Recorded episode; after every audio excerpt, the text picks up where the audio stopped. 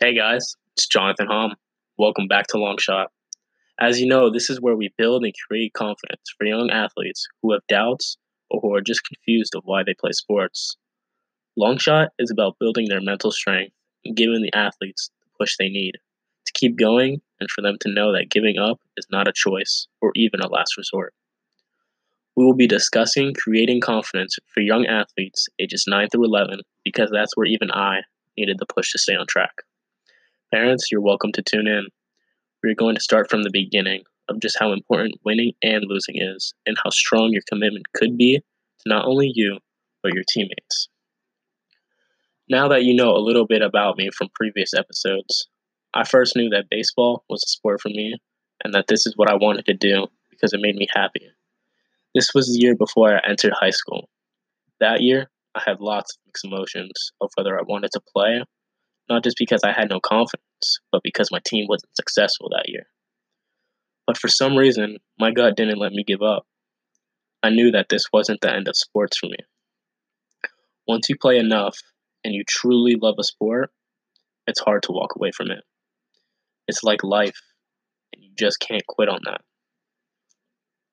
That year made me work harder and play smarter while in games and practice because I wanted to be one of the best. Commitment is one of the biggest decisions, and it determines whether or not you're ready to put in all you got into this. Almost every young sports players think that they will grow up and be a professional sports player at some point in their young sporting career. Almost every parent might have a vision of young athletes like you getting a scholarship for sports.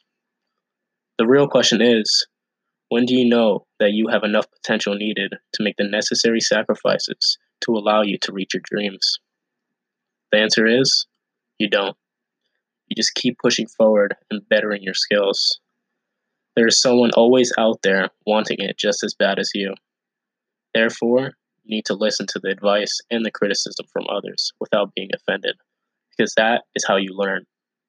No one likes a showboat, so you can't have this cocky mentality. There is a saying that says, "Does don't be cocky, just be confident." That's a powerful saying because it's believing in yourself that you can do anything you put your mind to. Don't be scared to speak to others about how you're feeling, especially with your coach and your family. They are there to help and support you through emotions, letting you know that there is always a next time when days didn't go your way or to congratulate you when you're on the fire and you did really good on the field. Trust in your heart and believe in yourself always. If you took my thoughts to mind and want to learn more about pushing yourself or your kids to build confidence, be sure to come back for more episodes. I am here for you. I intend to create something for everyone so they know that dreams do come true. Once again, I'm Jonathan Hall. See you later, guys.